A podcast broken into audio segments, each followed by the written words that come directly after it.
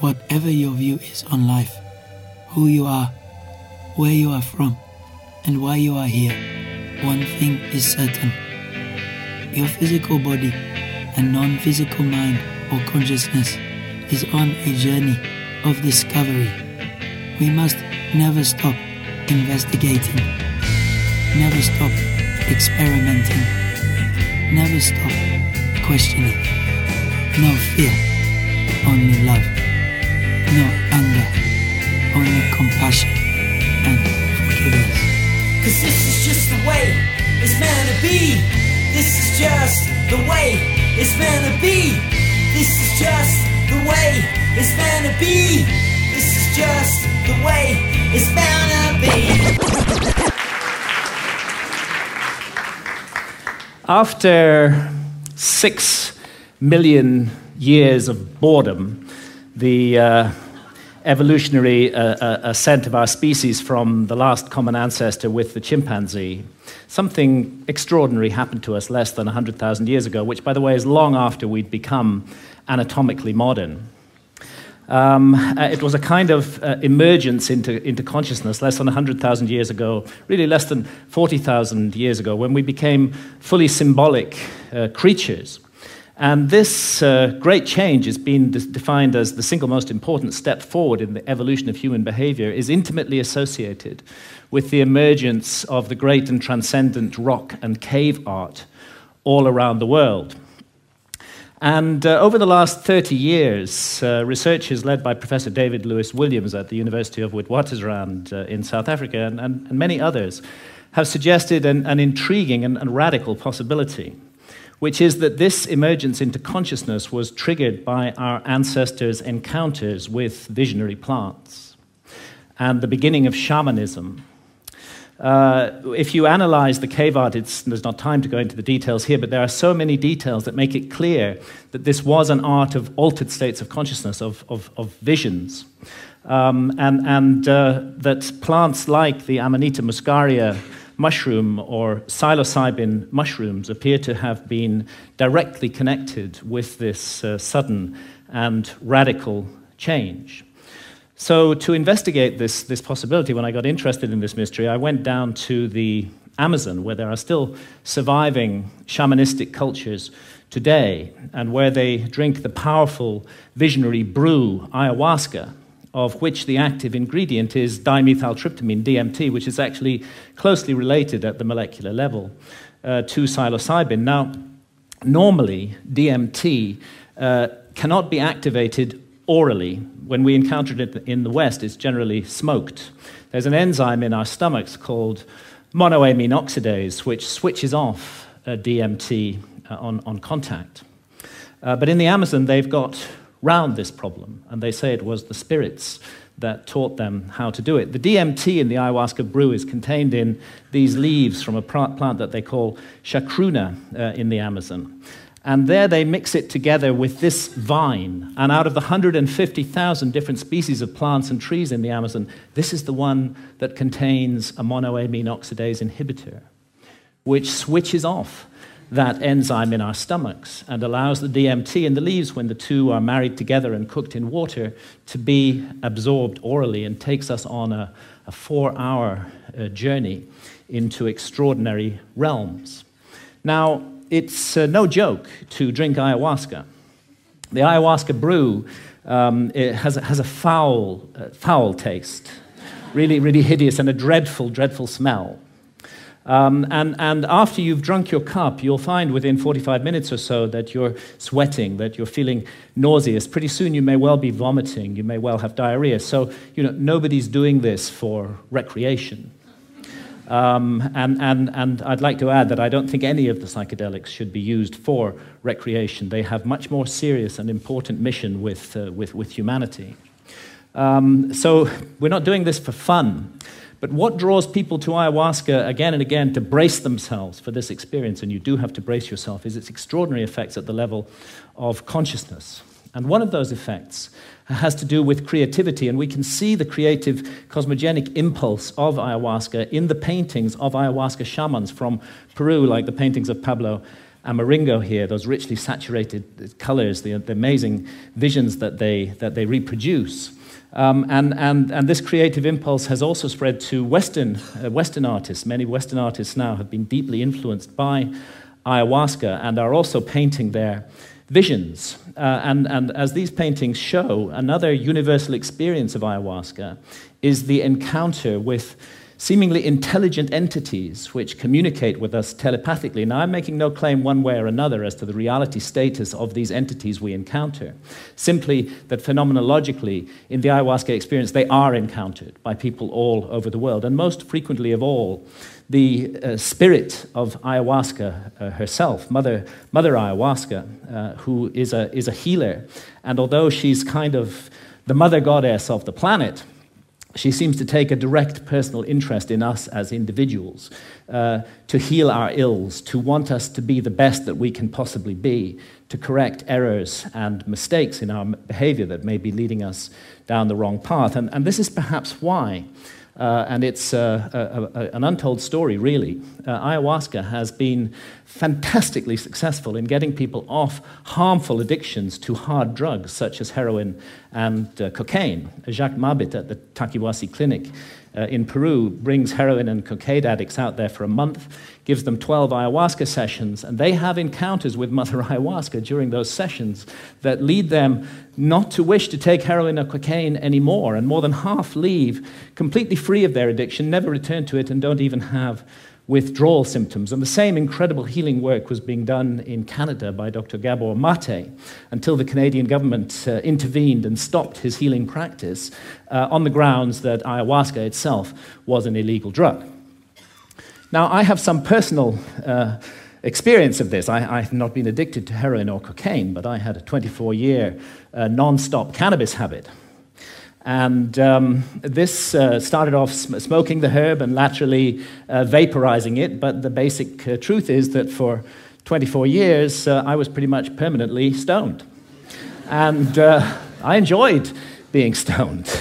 And I felt that it helped me with my work uh, as, as, as, a writer, and perhaps at some point it did. But when I first encountered ayahuasca, I'd already been smoking cannabis for 16 years, and almost immediately, ayahuasca started giving me messages that this was no longer serving me, that it was leading me to behave in, in negative and unhelpful ways towards others. And of course, I ignored those messages for years and years and went back to being stoned 16 hours a day. Um, but that negative behavior that ayahuasca was pointing up uh, did actually get worse and worse. I don't want to put down cannabis, and I believe it's the sovereign right of every adult to choose to smoke cannabis if they wish to do so. Uh, but I think I was overusing it. I think I was abusing it, not using it responsibly. And I became more and more paranoid, jealous, possessive, suspicious. I was subject to irrational rages. I often made the, the life of my beloved partner, Santha, a, a, a misery. And when I went down for my regular encounter with ayahuasca in October 2011, I was given the most unbelievable kicking by Mother Ayahuasca. Uh, and I was put through an ordeal. It was a kind of life review. Uh, and it's not an accident that ayahuasca is the vine of the dead. Uh, I was shown my death. Uh, and I was shown that if I came to death and what awaits us after death without having corrected the mistakes that I was making in my life, uh, that it would be a very bad thing to meet for me. And, and, and actually, Mother Ayahuasca literally took me to hell. And that hell was a little like this hell painted by uh, Hieronymus Bosch, a, a, truly terrible place, and, and a little like the place that the ancient Egyptians called the judgment hall of Osiris, where our souls are weighed in the scales in the presence of the gods against the feather of truth, of justice, of cosmic harmony. And I was shown that the path I was walking, my abuse of cannabis and the behavior associated with it was going to lead me to be found wanting uh, in the judgment, and that I might face uh, annihilation in the world beyond death. So, perhaps not surprising that when I came back to uh, England later in October 2011, I gave up cannabis. And uh, I've never smoked it again since then. And actually, and again, I'm speaking only personally with no comment on others' use of cannabis, it's as though a monkey has been lifted off my back. Um, I'm liberated in incredible ways. Far from my creativity being inhibited, I, I, find myself writing much more productively, much more creatively, much more focused, and, and, and much more e- efficiently uh, as, as well. And I've begun to be able to address those negative aspects of my behavior, which cannabis had revealed, and hopefully to make myself slowly, it's a long progress, into a more nurturing, more loving, more positive person. And this. Uh, whole transformation, it really has been a, a personal transformation for me, uh, was made possible by this encounter with death that Mother Ayahuasca gave me. And you know, that leads me, to, leads me to ask what is death? Our materialist science reduces everything to matter. Materialist science in the West says that we are just meat, we're just our bodies. So when the brain is dead, that's the end of consciousness. There is no life after death, there is no soul. We just rot and are, and are gone. But actually, many honest scientists should admit that consciousness is the greatest mystery of science and, and that we don't know exactly how it works. The brain's involved in it in some way, but we're not sure how. Could be that the brain generates consciousness the way a generator makes electricity. If you hold to that paradigm, then, then of course you can't believe in life after death. When the generator's broken, consciousness is gone. But it's equally possible that the relationship, and nothing in neuroscience rules it out, that the relationship is more like the relationship of the TV signal to the TV set. And in that case, when the TV set is broken, of course, the TV signal continues. And this is uh, the paradigm of all spiritual uh, traditions that we are immortal souls, temporarily incarnated in these physical forms to learn and to grow and to, uh, and to develop. And really, if we want to know about this mystery, the last people we should ask are materialist reductionist scientists. They have nothing to say on the matter at all.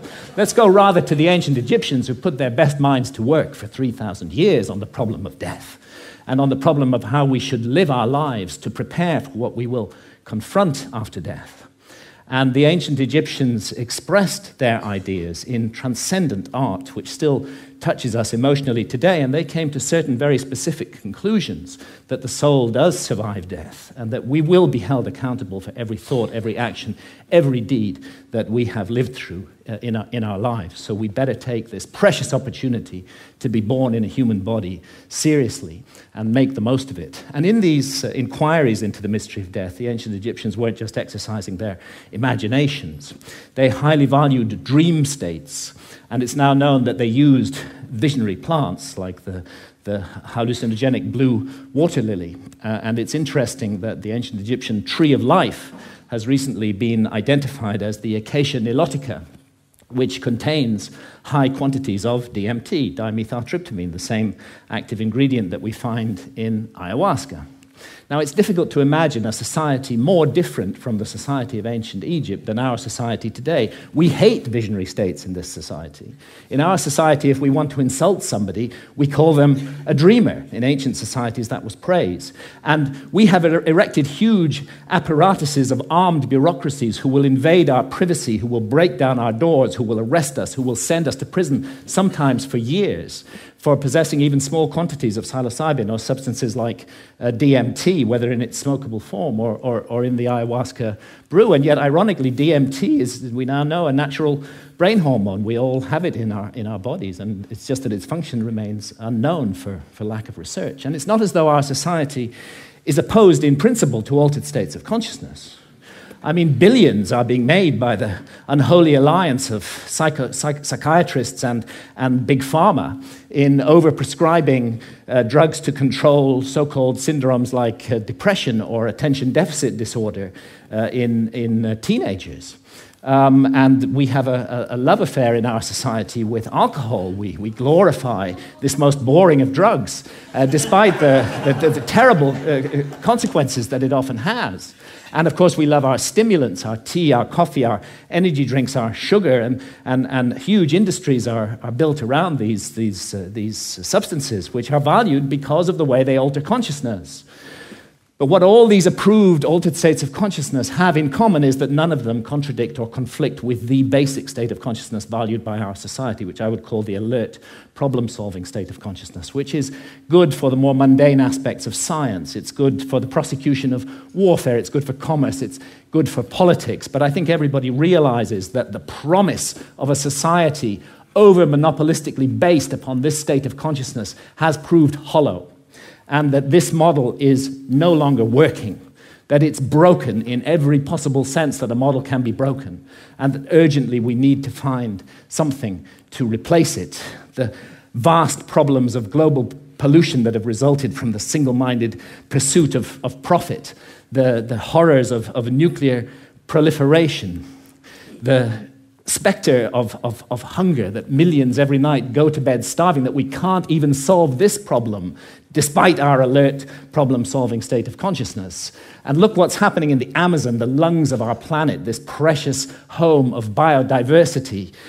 The old growth rainforest being cut down and replaced with soybean farms so we can feed cattle so that we can all eat hamburgers. Only a truly insane global state of consciousness could allow such an abomination to occur. And I did a back of an envelope calculation during the Iraq War. It seems to me that six months' expenditure on the Iraq War would have solved the problem of the Amazon forever, would be sufficient to compensate the peoples of the Amazon so that no single tree ever needed to be cut down again to garden and, and look after that amazing resource. But we can't make that decision as a global community. We can spend countless billions on warfare, on hatred, on fear, on suspicion, on division, but we can't get the, together the collective effort to save the lungs of our planet. And this is perhaps why shamans from the Amazon are now mounting a kind of reverse missionary activity. When I've asked shamans about the sickness of the West, they say it's quite simple. You guys have severed your connection with spirit. Unless you reconnect with spirit and do so soon, you're going to bring the whole house of cards down around your heads and ours. And rightly or wrongly, they believe that ayahuasca is the remedy for that sickness.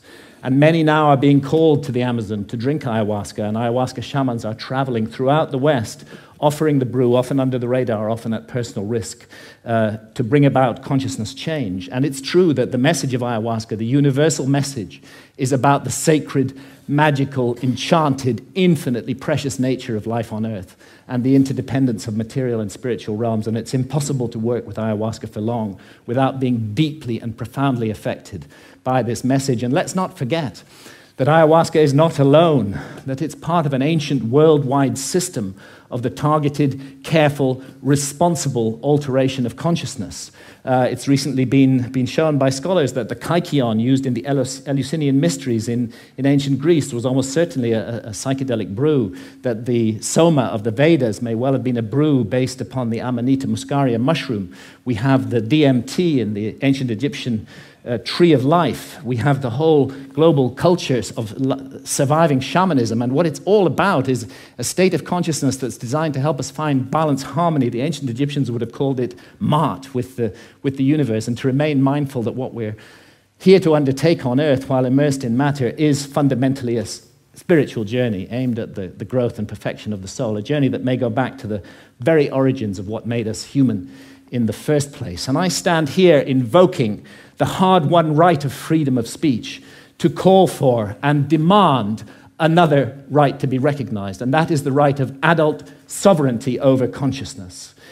There's a war on consciousness in our society, and if we as adults are not allowed to make sovereign decisions about what to experience with our own consciousness while doing no harm to others, including the decision to use responsibly ancient and sacred visionary plants, then we cannot claim to be free in any way. And it's useless for our society to go around the world imposing our form of democracy on others while we nourish this rot at the heart of society and we do not allow individual freedom over consciousness. It may even be that we're denying ourselves the next vital step in our own evolution by allowing this state of affairs to continue, and who knows, perhaps our immortal destiny as well.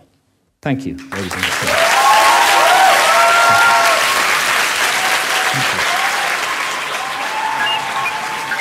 Thank you. Thank you for listening to the China Jedi podcast. Set aside your filters of bias. The truth is learned, never told. Do your own research. May the smile be with you.